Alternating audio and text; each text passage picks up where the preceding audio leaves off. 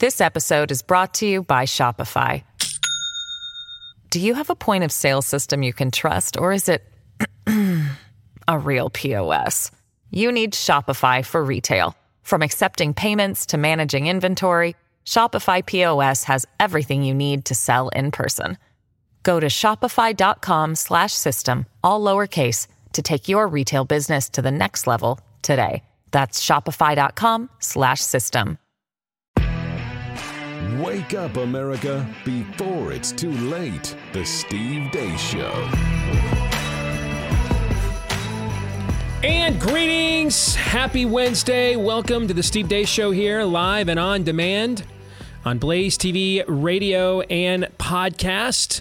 Steve Deace here alongside and improving Todd Erzen. You're definitely better than you were yesterday. You look and sound better for sure. Yeah, You do, for sure. okay. I'll take your word for it. A deteriorating Aaron McIntyre, who looks and sounds worse than he did yesterday. Yes. So But we're all gamers, man. we are. We- uh, nevertheless, we persisted. I mean, questionable means we're playing. So here we are. You know, I'm doing great. I mean, I'm I'm completely over the sinus infection and everything that I had going on. So I'm I'm doing well. I got over that. You know, uh, very anxious um, as we get down to the last. What is it? Thirty six days, thirty seven days until release of Nefarious. you don't have like a Christmas calendar like thing where you're like counting down the days. I, I, brother, it has been it's Iowa caucus day every day right now. Okay, I mean it's just this is this is an absolute mad scramble. When this is over, I am just going to be like, what do I do with all my time? You know, because it's not like I didn't work long days before this. But I, don't get me wrong, I'm enjoying every minute of it. I mean, this is this is uh, this has been a ton of fun. In fact, um, um, I'm going to share something with you guys uh, at the bottom of this hour from a uh, a pastor uh, who has uh, who oversees a, a national network of ministers who watched the movie last night. And I think you guys are going to want to hear his review for sure. So uh, we'll talk about that at the bottom of the hour. But um, it's just this is a lot of excitement right now, and um, in a way, I'm almost doing the show to get back into normalcy, back into my normal pattern. You know, it's it's it's good to come in and do the show. Otherwise, I would just get consumed by this constantly. And so, you know, um, this has been the the thing that uh, in the past has I've had to I've had to negotiate with family and everything else to make sure it didn't consume me. Now that the kids are older and growing up and moving out and all that kind of stuff, I've got more time. Uh, so it was, you know, the seven year wait for the movie to get to the point of getting released was, again, the Lord knows best. It was wise. You know, I, I have an opening now that my kids are older and they have boyfriends and girlfriends and husbands. You know, they don't want to spend as much time with the old man as they wanted to five, six, seven years ago. You know, trying to incorporate this five, six, seven years ago into all of that, I don't know how that would have been possible. You know what I'm saying? Mm-hmm. But but now I have some of that time. And, but then the good thing is to remind me, hey, you know, stay on mission, come in, do the show. So now the show is actually what anchors me to make sure I don't get overwhelmed in my schedule. When before, you know, in the other previous iteration of my life, I wanted to make sure the show didn't consume the other parts of my life. But uh, I mean, no, this is this has been a ton of fun. I I cannot wait until Saturday. I mean, I'm I'm jump I'm I'm out of my out, out of my skis here because it's the first time that we are going to show this movie to the general public. And I, I just I can't wait to get that reaction on Saturday. How was this 200 or so? I think you said something. Yep. How was it called? I mean, you're putting it out to certain audiences. I mean, is it church audiences? Is it? It's. I mean, it's not like spammed over a random radio station somewhere. No. How did you pick it? No, those we will be doing those. By the way, I'll, and I'll give you details on those later this month. We we are going to do. I think I heard yesterday we might do 15 of these Right. around the country uh, in early April, leading up to release, and we'll partner. It looks like. Um, uh, with a couple of different media outlets to promote those. Maybe even one of them will be the Blaze uh, around the country. Um, this one, the this very first one, I have to be careful how I answer. Um, it it was put together very strategically, and then we have some seats left over. Is maybe the best way I would put it. Okay, so so much of the audience are going to be ministry leaders, activists, Okay, Yeah, that'll be makes much of the audience, um, and then um, we had some seats left over, and so that's why yesterday was the day that uh, I mentioned. And I think we still, I mean, we're going to be well over 200 for this screening. We still have some uh, some available seats. I'm told there's still a few. If you want to come uh, to suburban Detroit, Troy, Michigan, very nice theater. That we're going to be holding this screening on Saturday afternoon. I will be doing a Q and A. We're going to be recording it. All right, so we're going to do a recorded Q and A after the film. So I'm gonna I'm gonna be there myself, you know. So um, we'll have a recorded Q and A afterwards. We even sent some books up there. We're gonna do a book signing for So Rise of the Fourth Rise of the Fourth. Reich. Oh yeah, Yeah, yeah. wow, we're getting into heady times with spoiler warnings here. and we are we are going to do the the the red carpet premiere for Nefarious. Will be on April the fourth in Dallas, or the DFW. Uh, April the fourth in the DFW. It's going to be at the Plano West Cinemark, which is also where the red carpet event for The Passion was nearly twenty years ago. Um, and for similar reasons, and I'll just some of the same people that made that movie happen made this one happen. So that that's not by accident. Okay, that that's where the red carpet premiere is going to be, uh, and uh, April fourth. So uh, booked our airline tickets for that last night.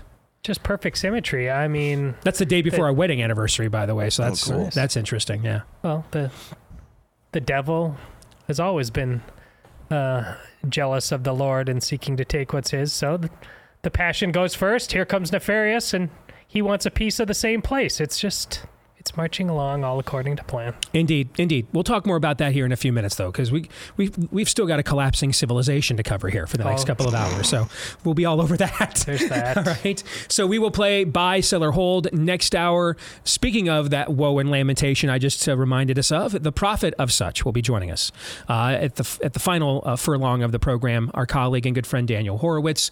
But before we get, begin.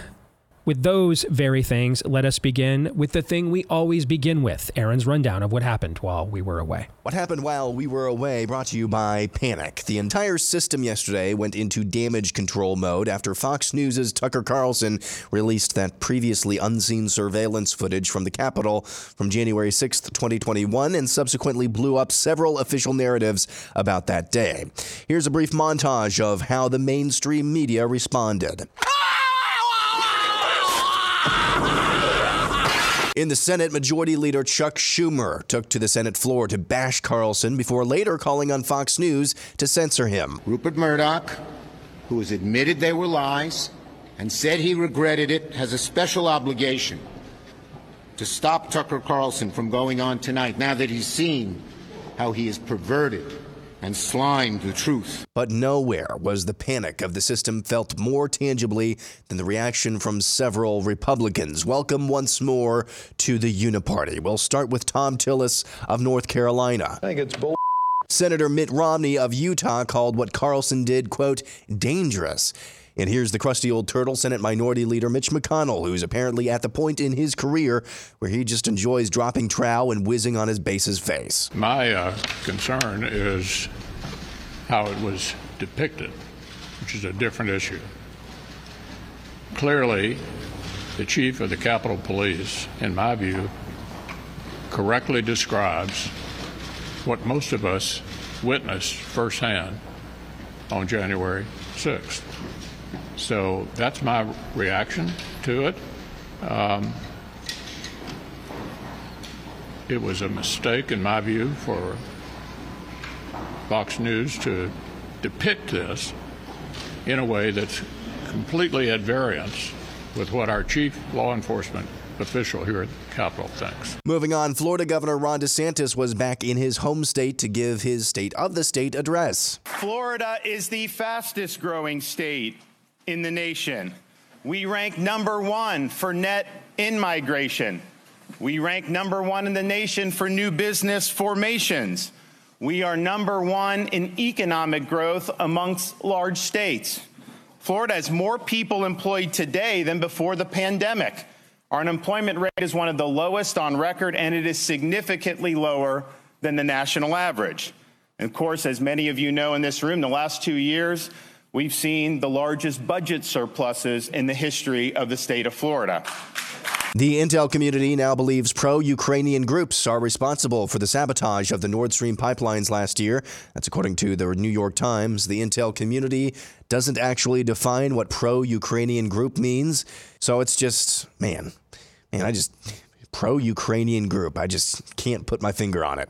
You may remember UK Prime Minister Rishi Sunak and how he's a bona fide transphobe after telling Piers Morgan the definition of a woman is an adult human female. Well, I bring you glad tidings of great joy. He's now a xenophobe too. We will detain those who come here illegally and then remove them in weeks, either to their own country if it is safe to do so, or to a safe third country like Rwanda. And once you are removed, you will be banned as you are in America and Australia, from ever re entering our country. Checking in on Joe Biden. And I had uh, these terrible headaches, was diagnosed with having a, a uh, anyway, they had to take the top of my head off a couple times, see if I had a brain. Jill Biden, your thoughts? Nikki Haley, one of the Republican candidates, is calling for mental competency tests for those politicians over the age of 75. What do you think about that? Ridiculous. Would your husband ever take one of those? I mean, we haven't even discussed, we would never even discuss something like that. Learning Chinese today, today's phrase is Joe Biden does like to discuss chocolate, vanilla, and strawberry pudding. 乔拜登确实喜欢讨论巧克力、香草和草莓布丁。 Millstone update this recently aired on PBS. Basically, at about 24 months, here, here's where she started grabbing the, um, the tutus and the dresses. By three and a half, Kieran had transitioned to a girl. Today, she's nine years old, a third grader, and an athlete. That's why the Clausens are celebrating Governor Holcomb's decision to veto a bill that would have banned Kieran and other transgender girls from playing on girls' sports teams at school. And finally, this from the Babylon Bee Everything is bad and the world is ending and you shouldn't have kids, says Party of Progress. And that's what happened while we were away. Aaron's Montage brought to you by our friends at Bonner Private Wines. You've been listening to me for years now talk about these amazing extreme altitude red wines, families that are on their second century of running vineyards the old fashioned, not the new factory way. Some of the best tasting Malbec grapes, 9,000 feet of altitude deep in the Andes Mountains. And today we're going to expand the offer. Yes, you'll still get half off the wine and half off the shipping, which is a key when we're talking about imported wines to get that discount. But now they will also add uh, an exclusive bonus bottle of small batch limited production wine from their exclusive wine cellar. So this deal now applies to four bottles instead of three when you go to bonnerprivatewines.com slash Steve, B O N N E R, for bonnerprivatewines.com slash Steve. Once again, bonnerprivatewines.com slash Steve. All right, let's um, let's get to the montage very quickly.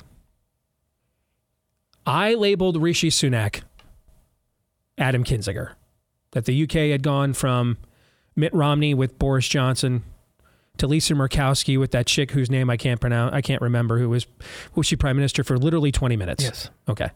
To Rishi Sunak, who even has like Adam Kinzinger's build and hair. Okay.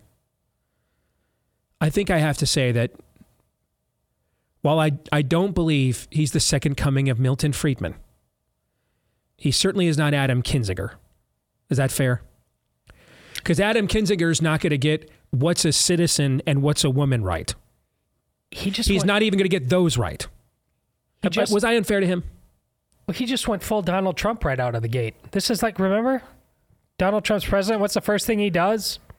And instantly they started calling him a you're, you're a Muslim hater. Right, right. This is, I mean, you, there's no daylight between what he's doing here and what Donald Trump did. And and this speaks to like, are you ever more happy as people who don't like to be wrong for Right. various reasons? Are you ever more happy to be wrong these days? Because we're we're always right about the worst things ever. It's nice when a dude steps up and said, "Yeah, we've got a culture, and we're not going to let you burn it down." After you left yesterday, um, Kim Reynolds, our governor's chief of staff, was here for a meeting and came in to meet me. And uh, uh, our our our good friend Bob Vander Plaats said, "Now, I I saw Steve do something with Kim Reynolds I have never seen before. Change his mind about a politician for the good. I've Steve and I have been friends for many years. I've never seen that. And I said, well, in my defense, if I just assume I'm going to be constantly disappointed, my record on that has actually turned out to be pretty good, unfortunately. Right? Yeah. But I, I mentioned to her just what you said. I have never been more happy to be wrong about something in my entire life. And this and I'm and I'm more wrong about her than any politician I've ever encountered. Now, he's got a ways to go to get where she's at Sure. here. Okay. But at the very least, I think we have to say, just on these two things alone, this is an upgrade over what they had. When it when it seemed as if they were just you know, cascading at this point. it's point. the same reason we tip our brand, uh, our hat to Russell Brand or to Bill Maher. It's like uh, truth. Right. Wherever it leads, Right. let's go. I mean, I know, I know, I know some of you in my inbox. These are the basic questions. I know they're the. We know, we know this. Say you, you've got too much time. You've got too many other things to do today than to write us that email. Save it for something better. Okay, a better use of your time. We understand the expectations here are sub friggin' Terranian. We understand this. All right. We don't know what a woman is these days, folks. But we also have to acknowledge that that's the reality in which we live at the exact same Yes. time. Like I didn't think he was going to get these questions right. I didn't.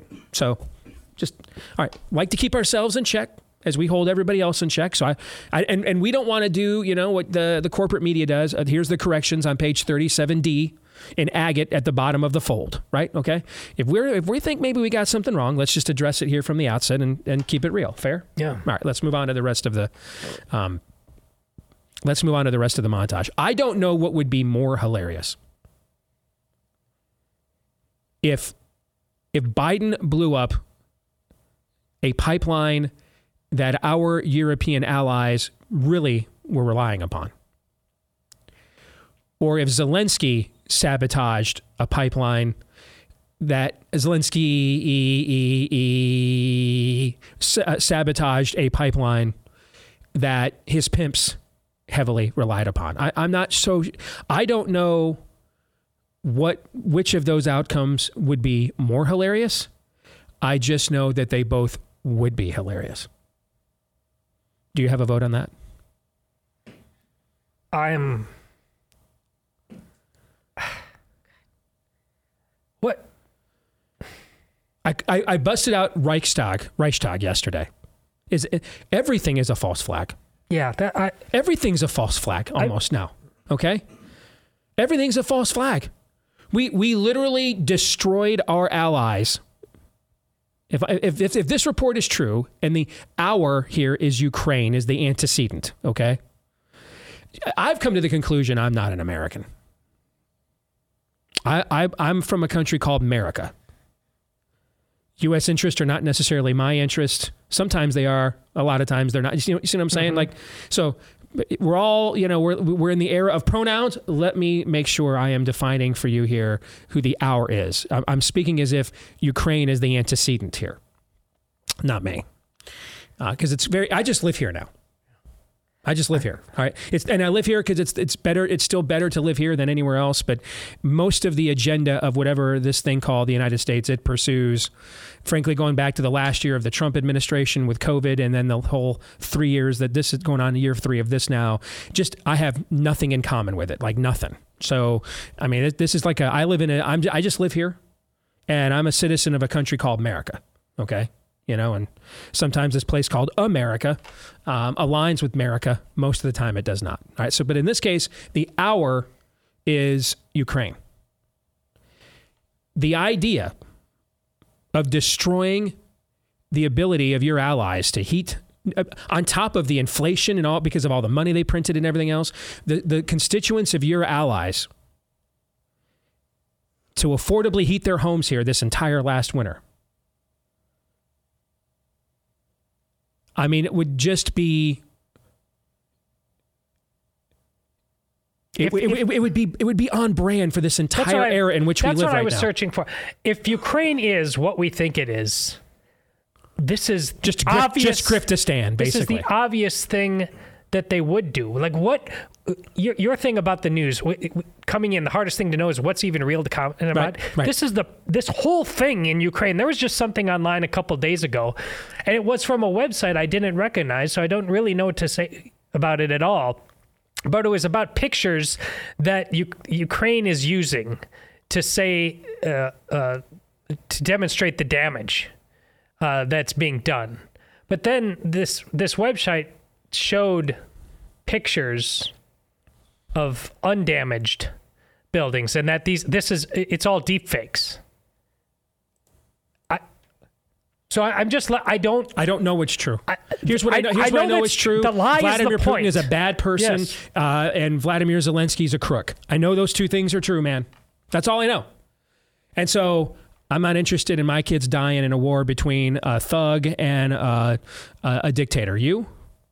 That's all we Oh, know. Then no. that's all we know. That's that is all we know. Okay. I mean, two weeks ago we watched a feeble, dementia-rattled president walk down the streets of Kiev in daylight with bomb sirens going off, and the Secret Service didn't scramble one iota in response to this. Okay. I mean, I, I just I I don't have a clue what the hell is true. I don't know. I just know.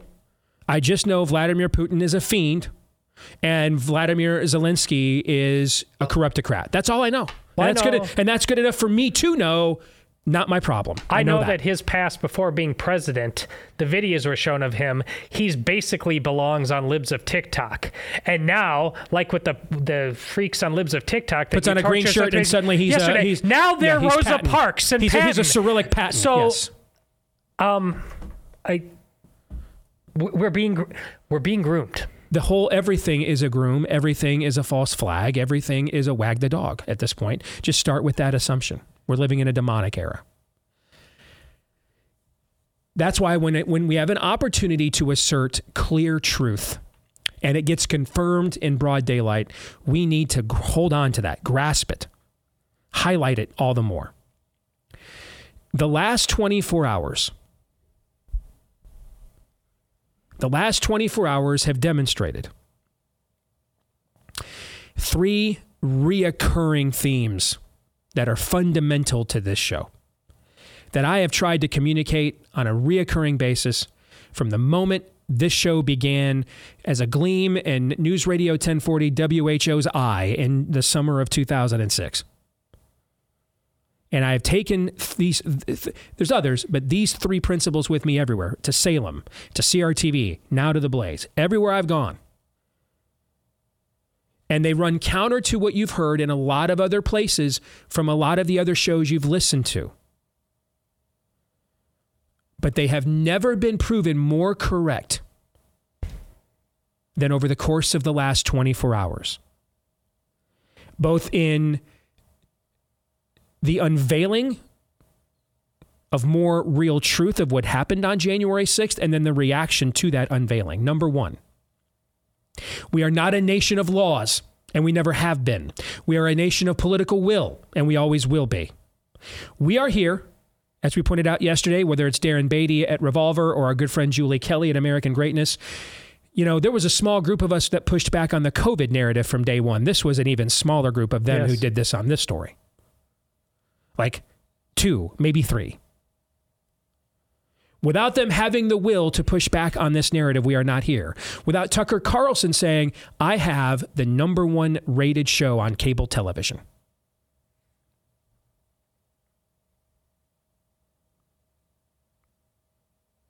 So what? Let's roll. Let's do this. We're not here. We're not here without acting on will. It's a contest of will. And you will always have the tyranny, the censorship, the oppression that you will comply with. Period. That's why you were given a Second Amendment right after the First, because the implication is we won't comply right away. We're armed. We're not going to comply. Just so you know, if you try to violate, before we even get to the rest of these Bill of Rights, you try to violate the very first one, some very fundamental creeds of Americanism, we're armed. Just so you know that. We'll shoot. That's the point of it. We have the will and the means and the way. That's number one. Number two, the only party that hates you more than the Democrats are the Republicans. What Aaron said in that montage there, that's the same Mitch McConnell that Matt, Be- Matt Bevin challenged in a Senate primary a decade ago. Nothing's changed. Nothing has changed. Not with him, except one thing. He doesn't have to lie to you anymore. Him and Elaine have made all their money. They'll walk away a lot wealthier than they came into this with. How many how many buildings in Kentucky have his name on it? And now he is absolutely getting sadistic pleasure stomping on you in public.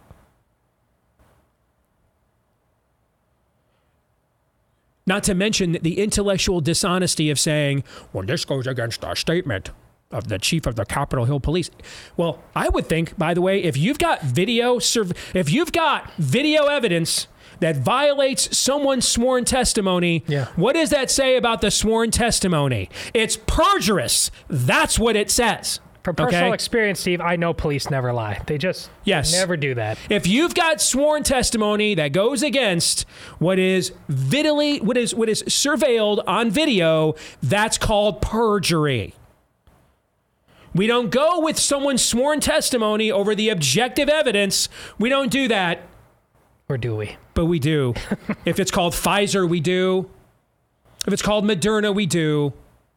If it's called the Board of Elections, we do. These people hate you. You'd have been better off letting Democrats win a lot more elections the last 30 years and gotten rid of these people, gotten them out of power, and started over.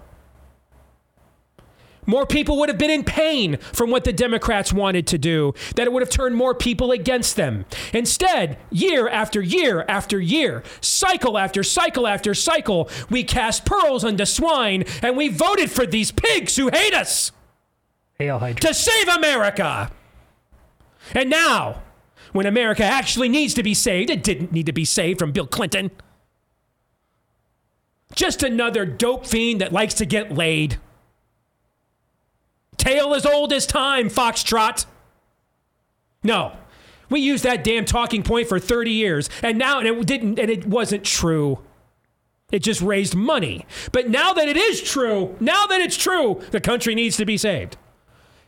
There's your general, Rommel, not Patton, wearing the Iron Cross of the other team. Good luck with that.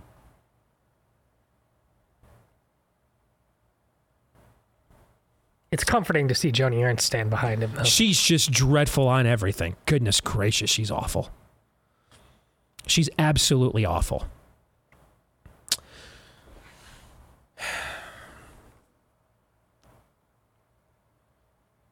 Here's the here's the here's the third thing.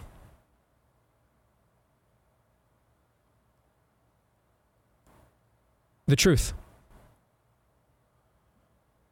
The truth is its own reward. The truth is its own reward. We don't have to be afraid of the truth. Doesn't mean it will always be comforting. Doesn't mean it will always be comfortable. Doesn't mean it will always be comforting. Doesn't mean it will always be comfortable. You see what I'm doing here? I do. Yeah. But it will be fulfilling. The truth is our friend.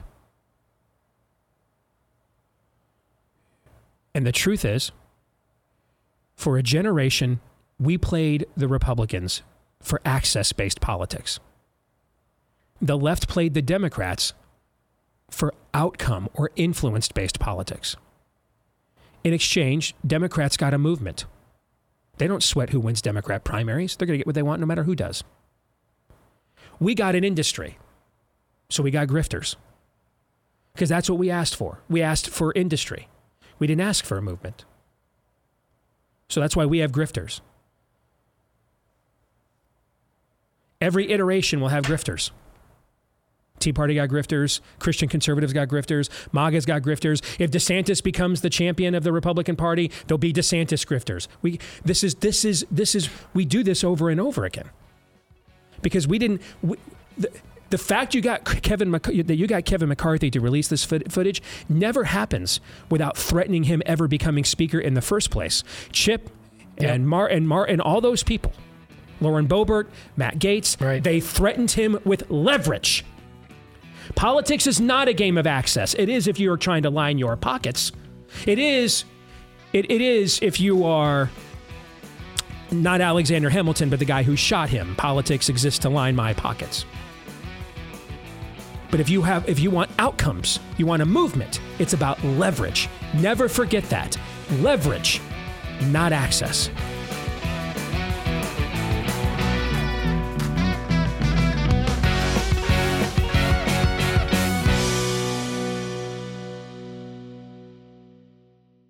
This episode is brought to you by Shopify. Do you have a point of sale system you can trust, or is it a real POS? You need Shopify for retail. From accepting payments to managing inventory, Shopify POS has everything you need to sell in person. Go to shopify.com slash system, all lowercase, to take your retail business to the next level today. That's shopify.com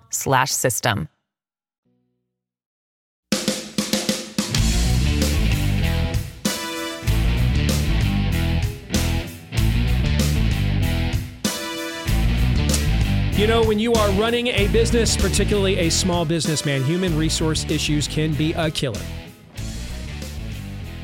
Because you're kind of in a no man's land. Uh, you don't necessarily have the money uh, yet. You're growing that business. The average human resource uh, director salary can be upwards of 70, 80 grand a year, plus bennies. So yeah, you may not necessarily have uh, the, the wherewithal right now to afford such a person, and yet a lot of things to manage when it comes to the people that you are employing. That's why you want to go to our people at Bambee. They can bridge that gap for you. Uh, with Bambee, you'll get your own access to your own dedicated HR manager starting at just $99 per month. That's it, 99 bucks per month to get you started. And it's month to month as well. So they're not going to lock you into a long term contract. Maybe you're thinking, you know what, I've got uh, a new deal, a new contract uh, hitting in about six months, and I'm going to be able to do this in house. So I just need this for right now. They've got you. Okay. Maybe you're a seasonal business. Some of the season, some of the year, you just have you and family members. You're not worried, but uh, there are peak seasons where you hire outside of your own personal nexus and you need help. They're there for you too. They make it as convenient as absolutely possible. All right. So go to Bambee.com, B A M B E E, just BAM and B. BAM and B. That's it. Bambee.com right now. Type in Steve Deace under podcast when you sign up. It'll really help the show and help you too. Bambee, B A M B E E, Bambee.com. Type in Steve Deace under podcast. It'll help both the show and you. Bambee.com. Type in Steve Deace under podcast. In lieu of that, Steve, how do you handle your annoying employees? Are we sure we want to have that conversation on the air? There's a dumpster out back. yes. Rectum barely knew him, folks. Who wants to sit in this spot next week? We have a noose on our desk. Yes, indeed. uh, And by the way, I can't remember the name of the gentleman. You got to love the listeners of this show. A guy emailed us. Man, I've got. I wish I could remember his name. I'm sorry. You know what? Let me let me search my email right now for halter and see if it comes up. Okay. It didn't. Oh, is this the noose guy? Yeah, the noose guy. All right. Yeah, he made a much better noose than I did. Yes. I didn't have enough rope, so I had to fake it. You know what's The funny noose is I've, I've gotten so many. I, ser- I, I searched halter, I got nothing. I searched noose in my inbox. We've gotten so many emails about nooses that I can't narrow it down to him now. That's great too. I can't even narrow down who sent this to us because so many people have sent us emails about nooses. We need Bambee. yes. All right. There was a gentleman. You gotta love this audience though. Gentleman's like, I don't know, man. I think that's not necessarily a technically sound noose y'all have there, and I've got an authentic one we could really hang people from. Can I send it to you? And I said, by all means. Yeah. Then I wasn't sure how Aaron was going to take it when I brought it in yesterday. No, you were like, you grabbed it that. right away and said, we need to put that thing on the That's desk. That's a nice news. That's a nice noose you got there. what did you call Aaron? A noose? What? What did you call him yesterday? Uh, like a something about a noose. It, it was a term you had for a noose expert or aficionado. A noose aficionado. Noose quality control. I've been in a haze for like Yes. 72 hours. I can't remember what I this, said. this is a very unique program and a very unique audience. Anyway, um, speaking of audience, uh, a gentleman we've had on the show before uh, is Pastor Paul Blair, former NFL football player turned pastor, has a, a network of pastors across the country. Uh, that he calls the Black Robed Regiment. Uh, he's based in Edmond, Oklahoma, not far from where we filmed Nefarious, in fact. And he got a chance. I got a note from him this morning. He says, Wow, what a day. Yet today I turned 60. Uh, last night, um, my wife of 33 years and I, we celebrated. Uh, we went out to see Jesus Revolution at the theaters, and then we came home and watched Nefarious. That's a twin bill Yeah. right there. Yeah. What a great night. And I've attached my review for your amazing movie. And I want to I want to share some of this with you because tomorrow we are going to full bore launch. Now, we're, we're we're emptying the tank of our marketing budget beginning tomorrow on Nefarious, leading up to the April 14th release.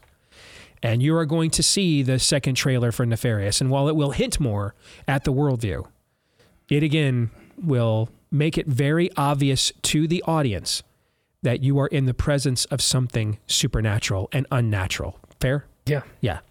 And I know that there is going to be a large group of you that are going to be like, I don't know, man. I trust you guys.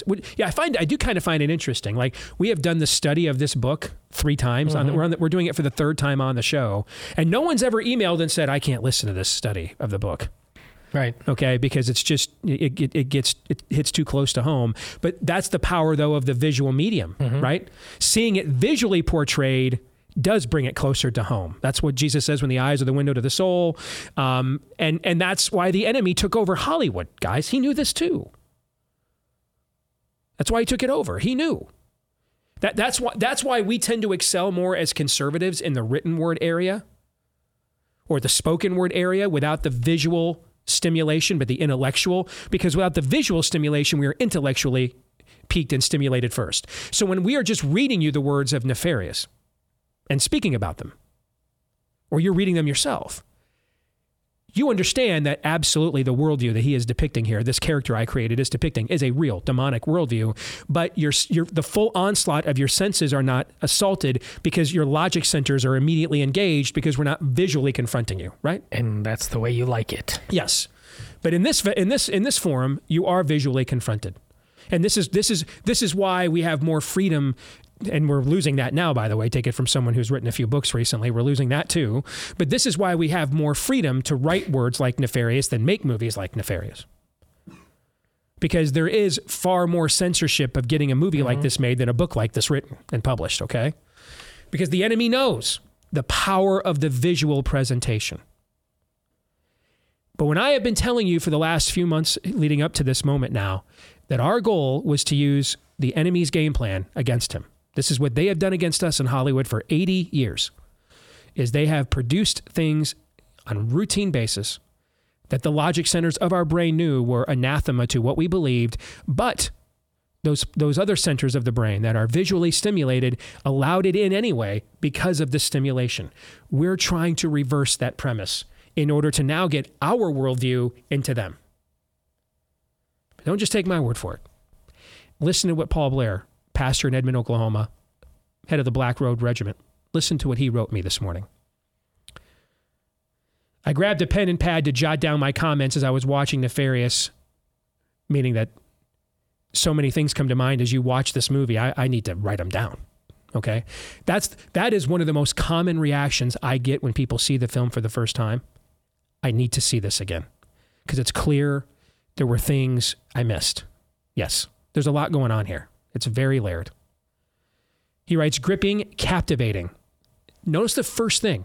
Now, if you guys have ever heard Paul on our show, I'm, I think there's a few of you in our audience even know him. This is a man's man. Okay, played in the NFL, guy, guys, and in the era when you could hurt people for money, not the era we live in now, where if you hurt someone, you get fined money. okay, the John Facenda era. All right, where it was I ain't got time to bleed. That was the era he played. All right, but listen to what he started with here in the review that he wrote me. Hollywood quality cinematography. See what? He's talking about the quality of the craftsmanship. Hollywood quality cinematography, lighting, and editing. Professional level writing. It was like The Exorcist had a baby with the Screwtape Letters. And the close ups of Nefarious reminded me of Heath Ledger's Joker. Well done. he just compared our film to the most successful horror film in the entire history of motion picture cinema, The Exorcist.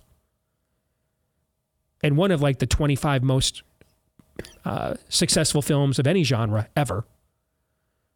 And what is considered one of the greatest acting performances in the history of American cinema Heath Ledger in Christopher Nolan's Dark Knight.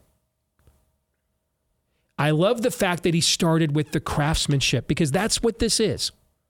The reason we haven't done a, a now we've gotten much better the last few years, and frankly, the guys that I'm working with on this film are one of the reasons why. And it's kind of funny. You're now watching the other side struggle to make good entertainment because now they're the now they're the zealots. They're the ones. You know what was? You, you want to know my favorite scene in Jesus Revolution was? I love Jesus Revolution. I would highly recommend it.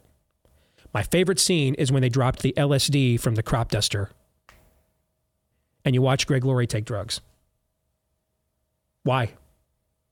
Because later in that film, when you see what Christ does in Greg Laurie's life, it's going to mean it, that ain't going to be a cheesy conversion scene now, is it? Right. It's you saw, you now know the stakes that we're playing for here. We're showing you how serious this transaction is.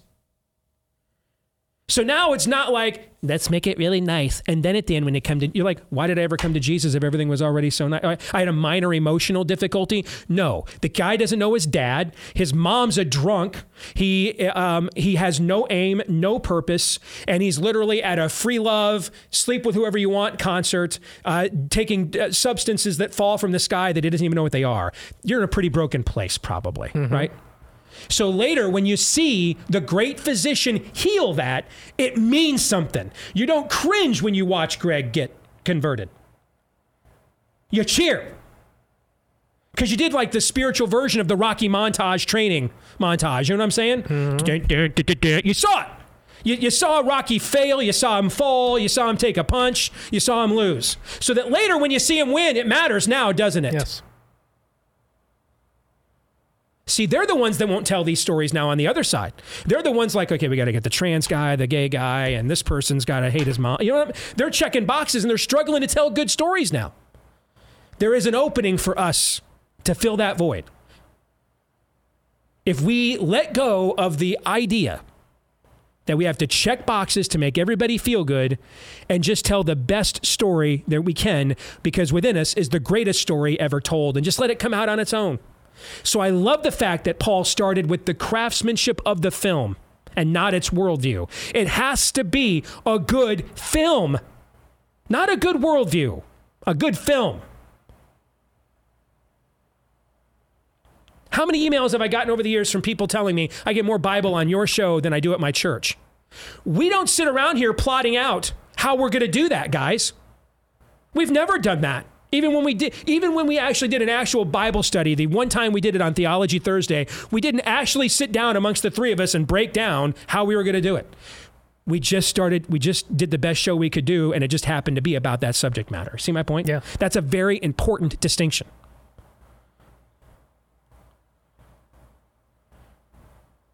Wow, the most powerful condemnation of the brutish, of the brutal, selfish truth of abortion that I've ever seen. That's the closest thing I'm going to tell you about a spoiler. I'm not going to give you anything else. Much of the rest of what he gets into about the worldview of the film would be a spoiler. I won't do that, but I wanted you to hear that. On another, on another part of the spirit of the age that we destroy, he says, unexpected sucker punch revealing the hypocrisy that I know he's talking about my favorite scene in the movie. He's got to be. Yes. On another one, he says, brilliant way of presenting this information. I don't want to say too much more about what he sent me because it would give you spoilers, and I don't want to do this because I want you to. The, the, the movie will impact you when you see it yourself. Overall, he says, I thought the movie was outstanding. And if the goal was to leave the viewer stunned, and slightly confused, then you succeeded. As a preacher, I would end it exactly as you did. When you see the movie, you'll know what that means. Meaning, we didn't wrap it up for you nicely. We don't need to wrap it up for you.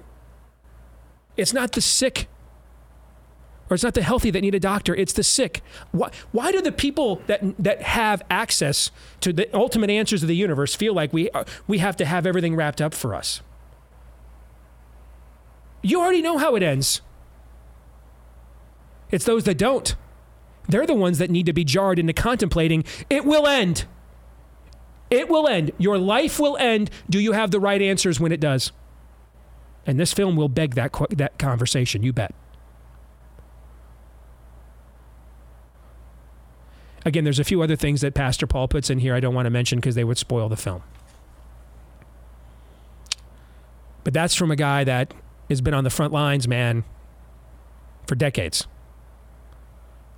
And now, late in his ministry, he's trying to equip other ministers to get on the front lines and the next generation. And that's his review. So,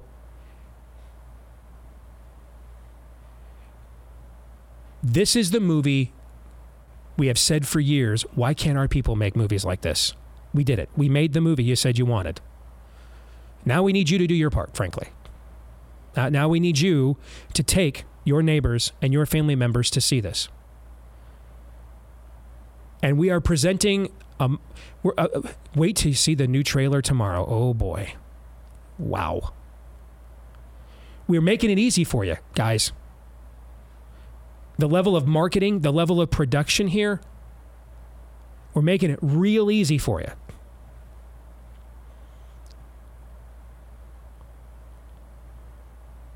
And now you guys need to trust that we did the thing. We we did what you wanted us to do.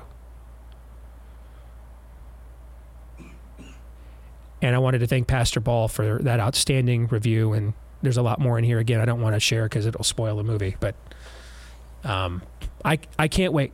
We're going to have our first test screening in Troy, Michigan on Saturday. I'm going to be there. My wife and I will both be there. I will do a live recorded Q&A after the movie. It'll be the first time. The, what I mean by general public, even though a lot of the people there will be activists and ministry leaders we invited, but it'll be the first time we have opened it up beyond a small or select group of people. This will be the largest crowd to have ever seen the film yet. I mean, it's going to be well over 200 people are going to see this movie on Saturday. So I, I can't wait to sit in that theater and get that reaction. I can't wait. You guys have any thoughts before we get out of here? The, the availability of this movie to me is a go to Nineveh moment for the church. Uh, you, you have all your ideas, Jonah. You have all your plans. L- look where they've gotten you. Trust in the ways of the Lord. Trust that His ways are better than your ways. I still, the genre, whatever horror, suspense, whatever you want to call it, the the I've never my wife and seeing her testimony and when after we watched it at your place and what she told you she said I thought my biggest challenge would be needing to get up and go out because I was so uncomfortable. She said my biggest challenge was not talking and asking you guys questions during the movie because mm-hmm. because it was so interesting. It's so provoking. And I know my yeah. wife as anybody else. And if it, she doesn't want to go to this genre of movie broadly, but it it because it is it's turning on your head. This is a deeply Christian movie. It it it, it worked on her in a in a way that she said was undeniable and that that should be where you let your heart go to. All right, we're going to let our hearts go to you when we come back and buy, sell, or hold. One of our most fun times of the week. Looking forward to it. And then the prophet of woe and lamentation as we get going with hour two next.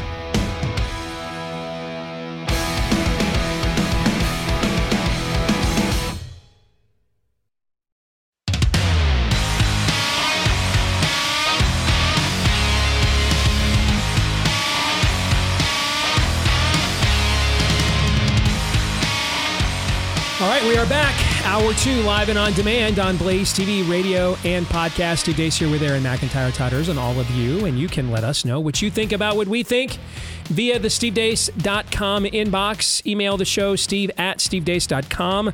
That's D E A C E. Like us on Facebook, MeWe, and Gab. Follow me at Steve Deace Show on Twitter, Gettr, Instagram, and TikTok. You can also find me at Real Steve Deace on Truth Social at Real Steve Deace there. Got to have the real. Apparently, there's other Steve Deaces there. They won't let me have those names, so we had to go with at Real Steve Deace. So some of you are like, oh, I find you on Truth Social all the time. You've never posted there. That's not my account. So someone else has that. and then they wouldn't give me my name.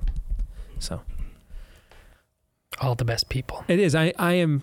I I do take it. My ego is very reinforced by the fact I have, I have sycophants galore who hate my guts. So I like it. All right. So at Real Steve Deace on Truth Social is where you can find us as well. Don't forget as well. If you love the podcast version of the show, thank you so much. Um, you're a big part of our audience, maybe the biggest part. So uh, if you've yet to do this, uh, please hit subscribe or follow. Leave us a five star review. Thank you to all of you that have done those things for us already.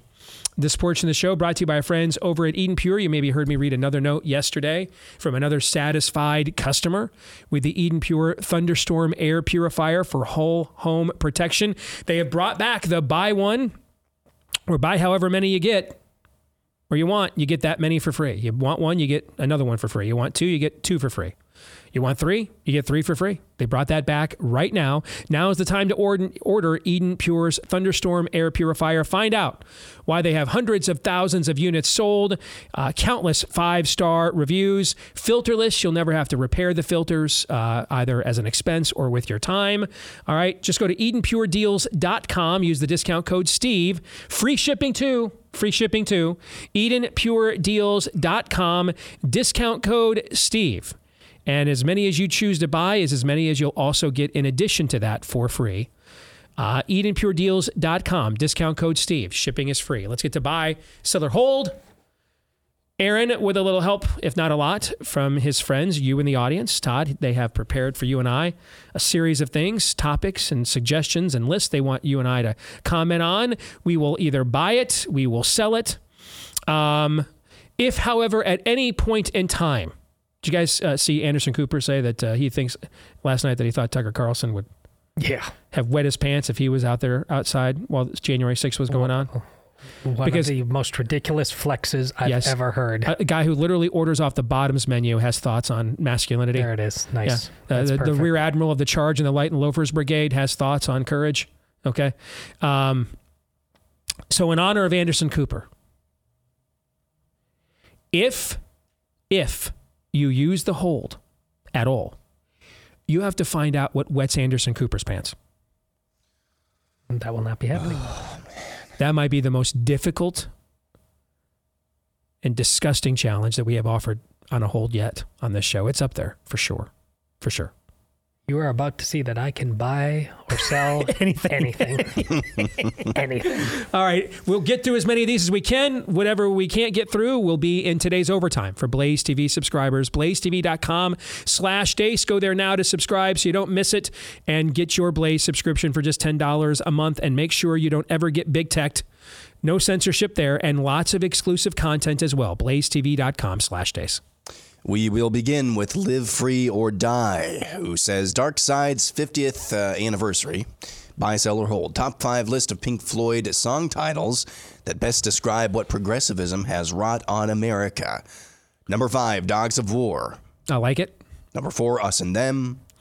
That's definitely true for sure. Number three, Sheep. Oh my goodness. Yeah. Two, Comfortably Numb. I, I I would I only hesitate. First of all, it's one of the greatest songs ever. It is their greatest song in my view. But I think we have done a lot of this comprehensively across the American pantheon of worldviews, Todd.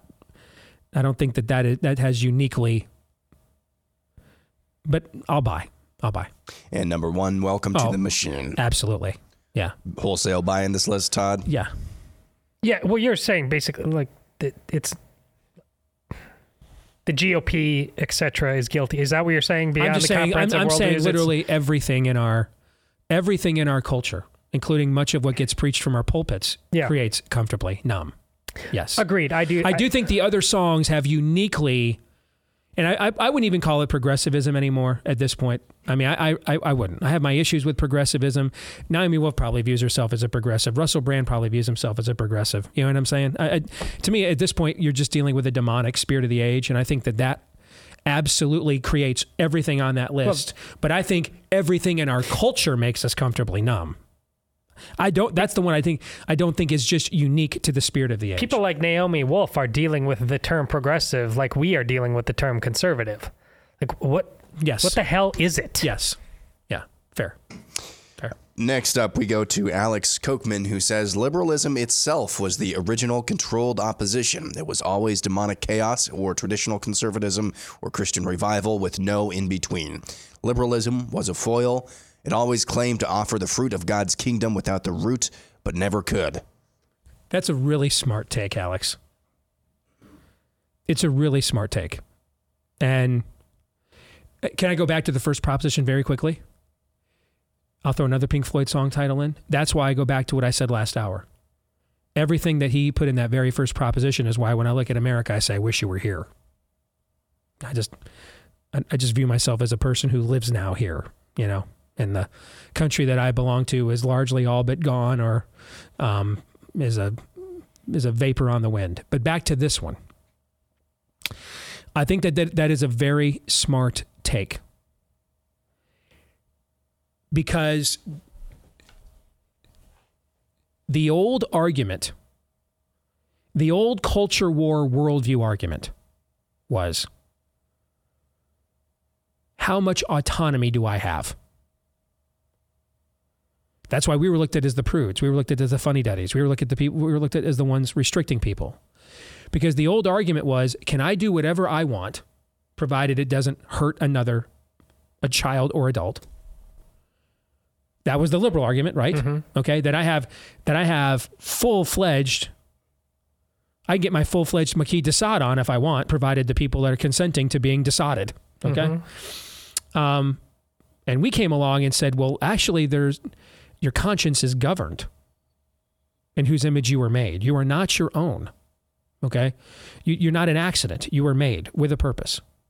There's a reason you're here, and the manufacturer always call always gets dibs, right? That was that was the that was the culture war argument, right? Mm-hmm. It was for essentially the post the boomer era post counterculture argument. The root of it, of the whole culture war in America, was that question. What's happened now is we are now we went from arguing whether what the extent of your agency and autonomy was to whether you have any agency or autonomy at all. And this is what this is what has us arguing alongside people like Bill Maher and Russell Brand that we were arguing against when we first got into this business because the argument was what restricts our conscience. Maher would say, if I'm not hurting another person, nothing, right? We would say, eh, that's not true. Okay. Well, now we're arguing do I have any conscience at all? Am I an individual at all? And I would, and, and from a Christian worldview, our friend Aaron McIntyre, our latest addition here to Blaze TV, likes to point out that basically every argument the 1980s era religious right ever Right, made was right. correct and turned out to be correct. This is that's what I think. Is it Alex Aaron? Is that who it is?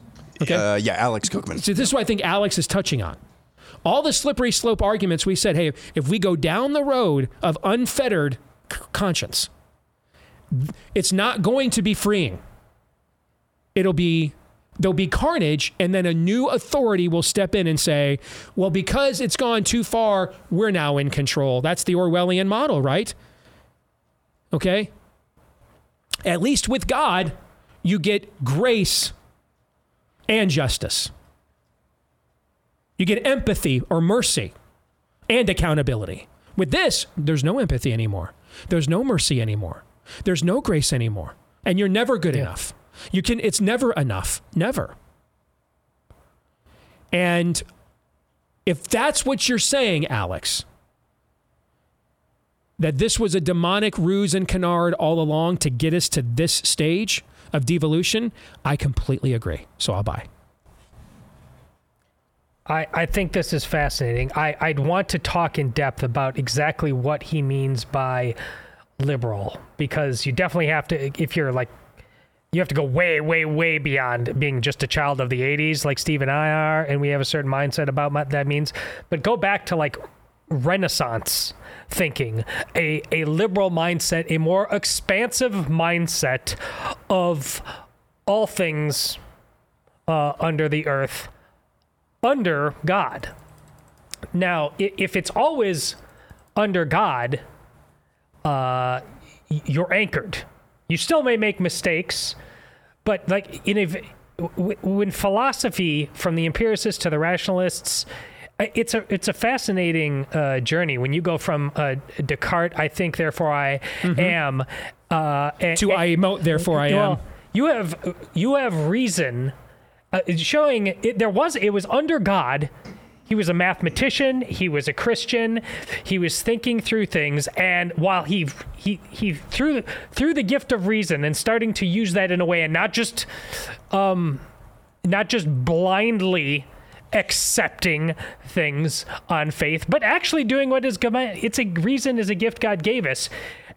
Descartes and others very quickly came to the solution that there are many things using our reason we can't remotely become serious about, but the things of God are some of the things we can be the most. And then very quickly, and this used to depress me, you get to Hume in about a hundred ish years' time, and Hume's just like, with reason, you can hardly be certain. He's even certain of less. That used to depress me. And quickly after Hume, Hume is often used as well. That's why we should. God is farcical. Should have gone in the opposite direction. If reason can hardly help you be certain of anything, why aren't you going with God? We, we made the exact opposite choice using philosophy, and that's the, that's a crucial distinction about what with liberalism. If, if, if liberalism is an expansive mind, a scientific mind, a way, test, measure mind under God, genuinely seeking for truth wherever it leads, that's a, a mode of liberalism that I think is healthy. As soon as it convinces you that you're too smart by half, that, that reason, in all of its unknowing, and you just follow it through time, reason keeps telling you, we can hardly really know anything. Mm-hmm.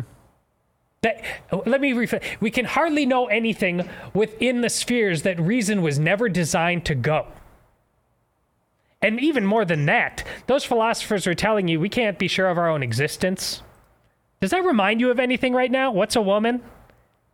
We've been on this road for a very, very long time. And the people got it right were guys like named Isaac Newton. Pretty smart guy, right? Man of faith. A lot of things, oh, modern day medicine, penicillin, Gregor Mendel. So um, we need to get much better at this thing called reason. Liberalism is a, it's just meant to be a method. It's not meant to be a religion. People have turned it into a cult. Mm-hmm.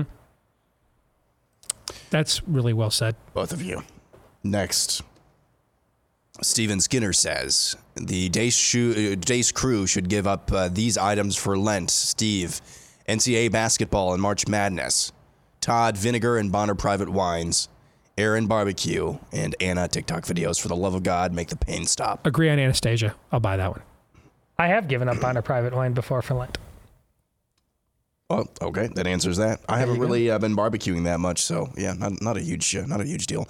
Jim says this year's college basketball national champion won't won't be ranked in the top twenty in offense and defense on Ken Pomeroy. I'll sell. So for those of you that don't know, Ken Pomeroy is a college basketball analytics site. Debuted in 2002. Since its debut, every team that won the NCAA tournament except one uh, was in the top 25 of both its offensive and defensive efficiency ratings. The only team that didn't do it, you guys remember the year that uh, UConn, not the year that they had to win the Big East to get in and then win the tournament, but the Shabazz Napier year that Kevin Ollie was the coach. That's the one time that a team that was not top 25 in both offensive and defensive efficiency in Ken Okay. Pomeroy's ratings won the tournament. So since that's happened one time in 23 years, on just on the trend alone, I will sell. I'll buy. Excuse me. Next, we will go to Brian Johnson, who says Top Gun Maverick should win the Oscar for Best Picture. I'd be totally fine with it. Totally fine with it. It's not the best movie that I saw, but it's among the five best movies I saw last year, so I'd be totally fine with it. I'll buy. I have n- not seen so many movies, but just on my memory of Steve's list alone and what I've seen people talk about elsewhere about this, uh, the what the World War One movie was it one? Uh, I haven't seen it yet. That All Quiet on the Western Yeah. Front is the best movie Yeah. that I saw last year, and frankly, I didn't think there was even a close competitor. I mean, I, there's no. Re- I mean, I'm not denigrating, but I, I think there's probably more Oscar level movies. But here, let me say that we need to be a country where Top Gun Maverick Oh, yeah, can win Best Picture. I'm not again. talking that. Absolutely, because we, we because, because we can make All Quiet on the Western Front in any era. I think what made people so excited about Maverick is there. th- Those those are the movies they used to make for us. They don't make those movies for Well, us. and anymore. that's really why I'm actually not just. Ju- I want it's Tom Cruise is just like bulletproof. We we need other people to make great movies again, and we need to want to. Ra- I I genuinely miss, and we're going back a long time now, but I genuinely miss when the Oscars mattered. That I that I cared. Mm-hmm. I mean, again, because of everything you just talked about, you know this. The the challenge of making a movie, you have an idea, carrying that to execution, mm-hmm. the making it quality. Mm-hmm. I mean, the idea, great. A lot of people have great ideas. Can you execute that in that form? We, it's just trash out there, and we need this level of quality to help save our culture. Next, we go to Joe Stetz, who says the winning run in the 2023 World Series will score on a pitch timer violation. gosh now you're just trying to trigger Todd. Did it, but, Um, and did it work? I'm just hearing all kinds of anecdotal evidence that the game is absolutely flying by now. I mean, I, aren't we seeing spring training games or like college basketball games now? They're like two hours. Somebody yesterday recorded a strikeout in like I think it said 20 seconds. All right, don't hate me, okay? I'm I'm asking. Mm-hmm. Why is that bad? Oh no, no. I, I'm asking. And I'm just asking. I've, asking. I've heard that people are actually in the stadium are, are counting down the pitch clock or whatever. Yeah. Like a why is shot it bad? clock in I'm asking why is it bad? We we we put we we didn't you know Dean Smith figured out how to run the four corners. We we had to put the shot clock in college basketball literally just because of Mhm. Dean Smith. Mhm. Okay, is the sport better to watch with a shot clock than without? Yeah, it is. So what? I'm Why is it com- bad? I'm not com- complaining about I'm with it. you on all I'm- the robot umpires and all that other stuff. I'm with Yeah. you on all that other stuff. Yeah. Okay, but if we can do some things to say you don't have to scratch your sack this many times, okay? Because we, you know, people have phones and they're distracted. We have to be reasonable about the culture and time Yeah. in which we live and keep the Yeah. pace moving Yeah, here. no, Why I'm- is that bad? It's not. I'm not. Okay. ag- I'm not against it. Okay. I, I, I think when I when that in, it just happened what a couple of weeks ago, where right at the end of a game, the last strike was on one of these, and I said it's this level. The fact that this level of babysitting is required Mm-hmm. is my problem with sports writ large. You got in baseball in particular. It, it, it- baseball is famous for its uh, unwritten rules. Your unwritten rules got us here, guys. Your unwritten rules are supposed to be you you guys governing the game because they're deeply embedded principles of how things are done. The way things are done is you guys, you know, just grinding this game to a halt. And it's the same thing now. Now the unwritten rules of football are like, well, the money. There's just too much money. We got to follow the money. Whatever the money said. There's there's all kind. It's it. This is every sport is going to leave this level of the the old school nun coming into your kindergarten class and wrapping your neck. It should it's insane that an umpire has got to do this to grown men. Get in there and pitch, get in there and hit. But it does because we've ruined all the nice things. That's a great point. I like that point a lot. Uh, next, we go to Jim McNell. You're a lot better at this, dude. When you're not sick. Thank you. Yeah, you're doing. You're hit. You're hammering it today. You're nailing it. Go ahead, Aaron. I'm sorry. Uh, Jim Bicknell says Chip Roy is the best fighter for freedom in Washington, House or Senate. Bye. I mean, I'm The I'm, volume I'm of biased. times when he's just burning the place down. Yeah, I'm biased, man. Uh, So everybody just needs to know he's one of my best buddies. So I am. I'm gonna buy. You bet. I love him. Yep. We have a top 10 list. This comes from Tiny Johnny. 10 ways in which drag queens and congressmen are similar Oh, right no. after we just praised Chip Roy. Just even saying that. No. Okay. Number 10, they don't care about the future of children or harming them. Oh my goodness. Number 9. Can we stop the list right there, maybe? Number 9, they wear clothing to present a false image. Oh my. Of oh, who they this, really this are. Is, this is really hurting now. We're only two into this. Number 8, they have no shame. Bye. Oh my. Number 7, they like to put their shows on in public. Oh, Number 6, they groom people in such a way as to make them believe they have good intentions. this is this is a this this Check out this one. You'll like this one. Number five, they both claim Lindsey Graham as a mutual friend. Number four, they hate God. Bye. Number three, they are only here to pleasure themselves. Bye. Oh. Number two, they hate it when people try to stop them. Bye. Number one, they aren't real men. Oh, Bye. Oh gosh, that's is that the most painful list in the history of this entire segment since we Mic started drop, doing Tiny it? Johnny. Mic drop. Well that done. that was that was hard to hear, man. Oh gosh, and and that's why I got to buy the whole thing. That one was hard. Sean Griffiths says this Our country is so divided that 25% of the country would be totally cool with another 25% being rounded up for whatever crisis or issue they're convinced all of all, uh, uh, convinced of all the while at least uh, 50% or the last 50% would stand by and watch I agree. Uh, I, I yeah, agree with this. I buy it. It's certainly on the principle. Yeah, we could de- debate the ratios, but you know, um, if you give me a choice between, I mean, I, I if if you want to poison yourself with the jab, I'm, I, I wouldn't get in your way. But we're never presented that option. Right. So the option is I, I get to poison you with it. Well, in that case, then I'm all for rounding you up. You see what I'm saying? Yeah, yeah. If you are willing to leave me alone, then Yeah. I'm willing to wait until you have mRNA'd your way Yeah. into a for sale sign in your yard because your casket's coming through the front door. Okay? Yeah. But we're not doing that anymore. That see, that was America. Yeah. That was the country. Yeah. Okay? That country doesn't exist anymore. This country does. Yeah. You said it was the Hunger Games. Yeah. Okay, well, All right. I plan on coming out alive. If it's the Hunger Games, I like it better when I win Yeah. than when you do.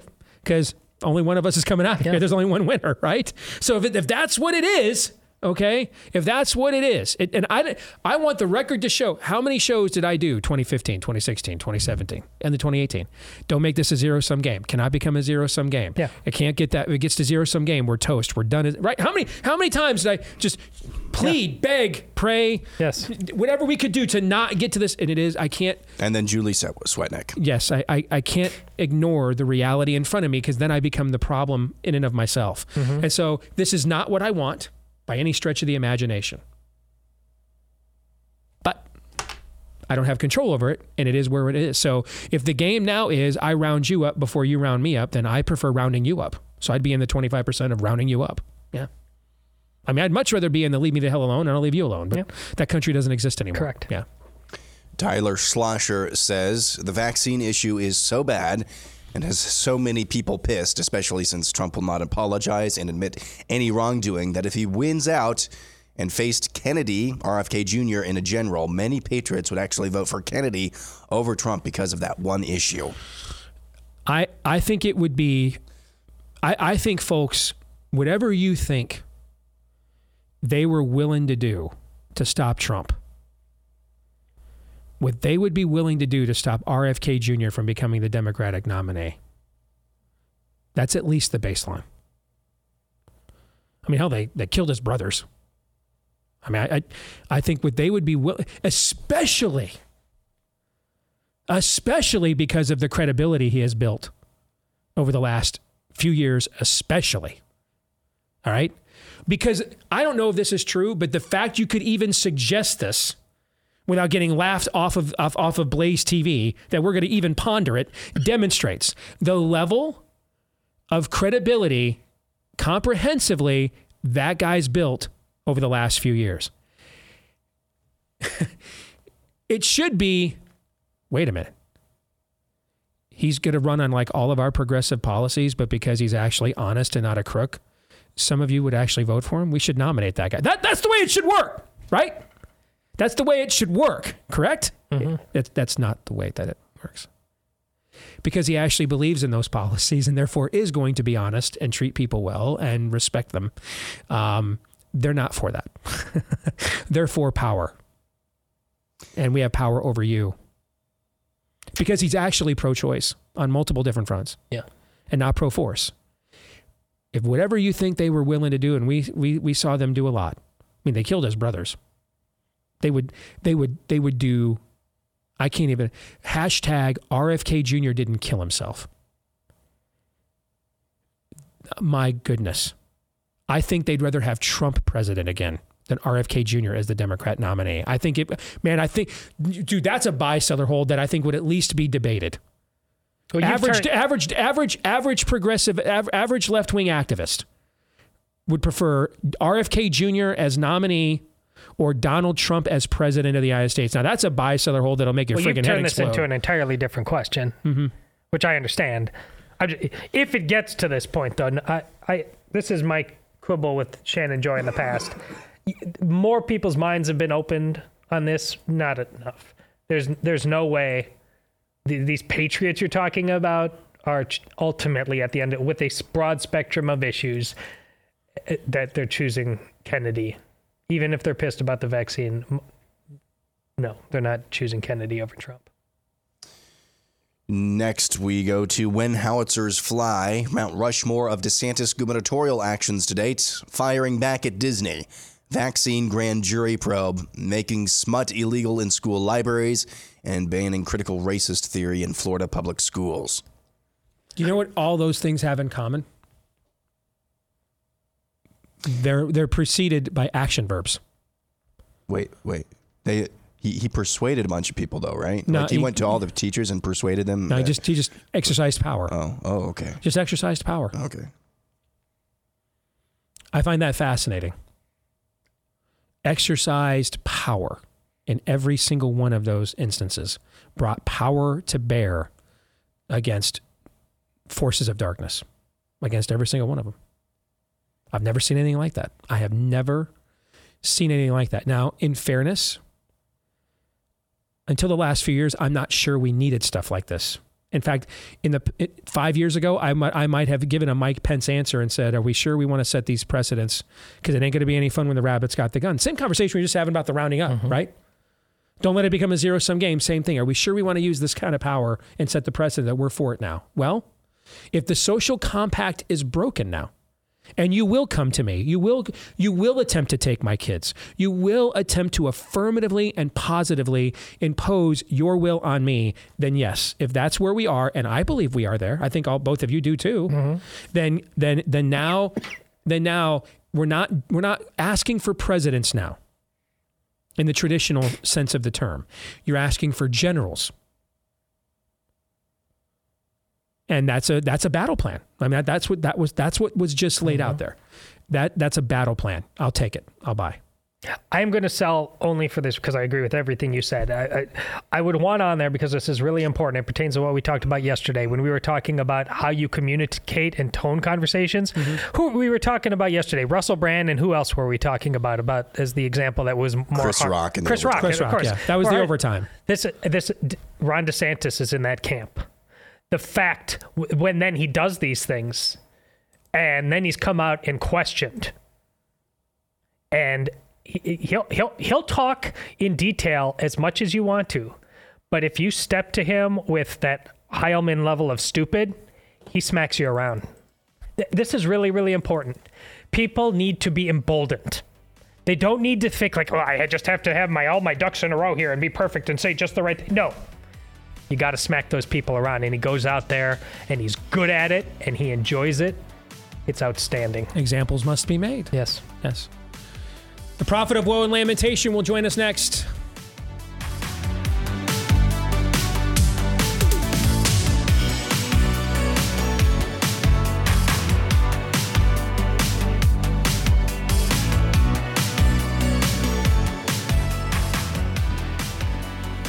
All right, back here on Blaze TV radio and podcast. Let's welcome him in, the weekly prophet of woe and lamentation, the one and only Daniel Horowitz, my co author for Rise of the Fourth Reich.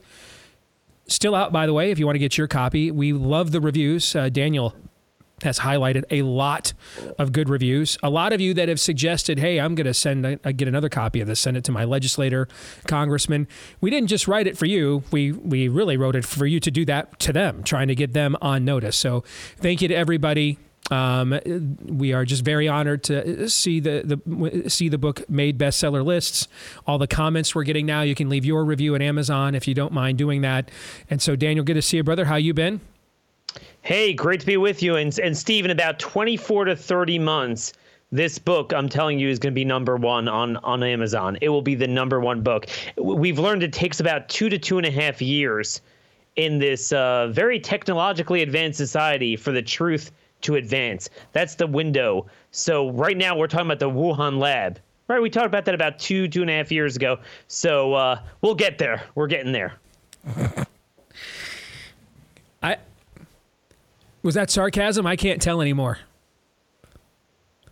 You can't tell what's a conspiracy and what's uh, well, what's reality. that's that is that is very true. So let's go to one of your favorite topics, just because I want to trigger you, trigger you this morning: presidential politics. It does seem, and I, I said this on the show Monday, it does seem now that events have kind of organically occurred that this is fully underway now. I thought maybe it would wait a few more months until Governor DeSantis was finished with the Florida legislature, but you had uh, Trump uh, in his speech at CPAC um, that drew so much buzz. You've got uh, the governor now is basically using the rollout of his number one best-selling book as kind of a soft open for a presidential campaign. Uh, he's all over the country. He's going to be here uh, in uh, in Central Iowa tomorrow. Actually, I'm going to meet him for the uh, for the second time. It's been ten years, but I'm going to meet him tomorrow while he's here. Um, you have RFK Jr. going to New Hampshire talking about challenging Joe Biden for the Democratic nomination. So it, it does seem now that this thing is is underway. Agree or disagree? No, absolutely. This thing, for better for worse, is going to be the top issue. Oh, for another year and a half. So, what do you think? What, what you, not about the candidates, the environment. What's the sure. environment we're in, in your view? Yeah, because if you make me talk about one of the candidates, the two to three year window is not enough. We have to go to about an eight year window um, for some people to catch up with reality. Like now is 2015. Um, look, Steve, the, the the reality of what we're going through right now is that we have a Fourth Reich, and then right now we have conventional presidential speeches so far among the candidates that have gotten in. Now, there haven't been too many candidates who have gotten in. It's it's Biden, presumably, Nikki Haley, and um, and and Trump himself. I guess you can count Vivek, maybe so that's a fourth. I'm not really seeing the issues of our time being addressed. Oh, they're being addressed in a broad way, but I do think that were DeSantis and RFK to get in, which DeSantis obviously clearly will get in. I do believe that is going to change. And I think to me, if nothing else, what that does is it elevates our issues. Um, I think RFK getting in would be the greatest piece of presidential news in our lifetime. Because mm. typically we're struggling to get in someone who will give our point of view in the Republican primary, and the Democrat primary is just crazy. Here, you might potentially have our positions reflected in both on a lot of the major issues that matter. And then, obviously, I think, as you rightfully noted with Trump's CPAC speech, it's inevitably going to have to get Trump back on message, at least on all but the issue, but many other important issues, hopefully.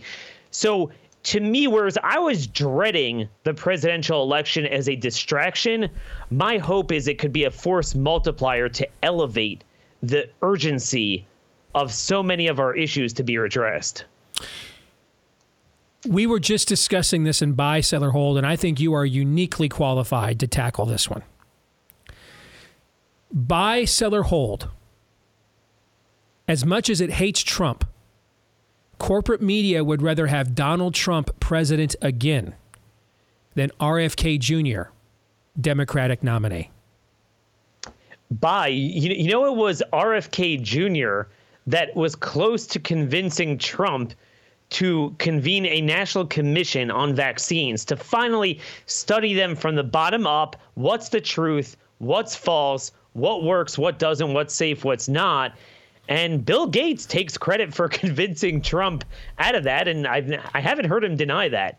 So it's kind of ironic. I think this is a man who was trying to get Trump himself to shake up the system. Because Steve, you know he was president, by the way. Um, yeah, 2017 to January 2021, he was president. Indeed, uh, he did sound like a new candidate, but he he was there for four years, and I think we all kind of remember it. Um, but he would in, he would be such a threat to the system because what he would do is take that entire Bernie movement, a lot of the people that really mean well and are just upset about corruption, and he would actually freaking mean it. Unlike Bernie, who's the chief, uh, you know, spokesman for Pfizer, he may as well be one. I think he is extremely dangerous because I think there is an element of Democrat voters who could be activated towards this um, man, this guy would be a disruptor of everything that matters. You know, we could talk about guns and abortion and taxes, but that's not really what threatens the bad guys. It's the issues RFK focuses on. Hmm. Are you saying, going back to Trump, are you saying that you found his speech that he gave at CPAC, which was a whale of a speech. I mean, that yep. that is one of the best speeches that's ever been given at CPAC. I mean, it might be the best speech that has been given there since Rush's address back in 2008 after the uh, or heading into that election cycle that gave us Obama. If you remember that one, I think that was 08, wasn't it? I think that was Rush in 08. Um, Indeed. So. Are you saying that you found a lot of things in his speech that were at odds with how he actually governed as president? You know, look, I mean, if he were a new candidate coming along, I think we would have all been jazzed by that speech. And I think he wants us to imagine him as a new candidate. But it's it's kind of peculiar. He said, I will be your retribution. Well, I mean, you and I have been talking a lot about that mm-hmm. retribution mm-hmm. with the news sitting there next to you. Yes. And we really want yes. that. Right. But but then it's hard to wrap our arms around the fact that that Steve, like this wasn't in the in the waning few days. I mean, this was in the entire last year of his administration. Every last policy and personnel that we are trying to hold accountable for retribution was established by Trump and and, and not like again. Like you're talking about people like Christopher Wray, people like this, or Anthony Fauci. It, people, you're talking about people like exactly. that. Exactly. And it wasn't kind of a spur of the moment, a moment, a mistake. You know, a week, two weeks. It was month after month, and we begged and begged and begged and begged. I mean, I'd encourage everyone to Google, uh, you know, President Trump political appointees, political appointees. So you could see the list of political appointees, starting with the 16 or so cabinet positions, and then under that, uh, deputy assistant secretaries. Objectively, count how many of them are MAGA. I mean, I think you could find Russ Vought, uh, OMB director, mm-hmm. who is more more of one of the more low key ones in the in the media. Uh, you'll have Wilbur Ross, the Commerce Secretary and then I guess Peter Navarro, who has been mm-hmm. thrown under the bus by a uh, big part of the MAGA crowd now. So I'm not really sure I could find them, Steve. And, and I'm not, again, I'm not talking about the leftovers from the previous administration or maybe even the new decisions, but the second round, you know, Esper at, at DOD. I mean, these type of people, globalist, neocon, I mean, what are all the rhetorical names he used? I mean, dude, we, we did this. We did this on crime. We did this on illegal immigration. Uh, it, it's really hard to move beyond that. And I think without him bridging that divide and showing, hey, like, here's where I think it went wrong. Here's where we have better personnel and policy in place. But I don't see those visionaries around him. I mean, it's a bunch of young loose cannons plus Lindsey Graham. I, I, I just don't understand how he should be treated like any other candidate. I mean, there's we know everything there is to know about him. What is this retribution? Now, I think maybe with regard to election law and the 2020 election, because that's personal to him, I think that's somewhere where maybe he'll come out very strongly. Mm-hmm. Um, a lot of us did try to push reforms to the Motor Voter Act when they had control of all three branches, and there wasn't much of an appetite for that uh, before it became personal. I, I mean, I'm not sure, Steve. I, I really want to look at him in the most favorable sense because I think you and I need as many candidates as we can correct vying for our support, vying for our issues. And I don't want DeSantis to march in there. I want someone dragging him to the top of his game. We all want that. But I'm not understanding how I should just ignore everything like the Koch brothers, right? He talks about the Kochs and the source. Brooke Rollins, who is the individual that got him bad on immigration, bad on crime, and got him to stand down on the riots. He talks a lot about that, BLM now, but I mean, he let that go on for a month. She's still the head of the America First uh, think tank. That's his think tank. I, I'm not. I'm just not sure what I'm supposed to think about that. Let's talk about the biggest story of this week the unveiling of the January 6th footage, some of those 14,000 hours that had been previously concealed from us. Kevin McCarthy, who has who has who has delivered on some things after getting a threat to his speakership. There's a lesson there. It's not about access, it's about leverage. Okay, I talked about that earlier. So he gives that footage to Tucker Carlson. He spent the last couple of nights unveiling it. Uh, definitely th- some things that fundamentally go against the narrative on the January 6th front that we have been given uh, comprehensively. Your thoughts overall on the impact of what's transpired here this week? So, Steve, I'm trying to pull this up here to get the exact date because what did I tell you? We're about 24 to 30 months behind everything. Mm-hmm. Um, you know, what was it? January 20th or so, January 20th, 2021, I did an episode that this was the Reichstag moment. Okay, in other words, that this was orchestrated. It was abundantly clear then. People like you and us learn nothing from those videos because each one of those aspects, the uh, the Ray Epps aspect, the fact that these people were led in and there was no problem, it almost looked like it was almost like a like a tour of the Capitol initially. Um, the fact that the police brutality was orchestrated and spawned the the violence that that legitimately did occur.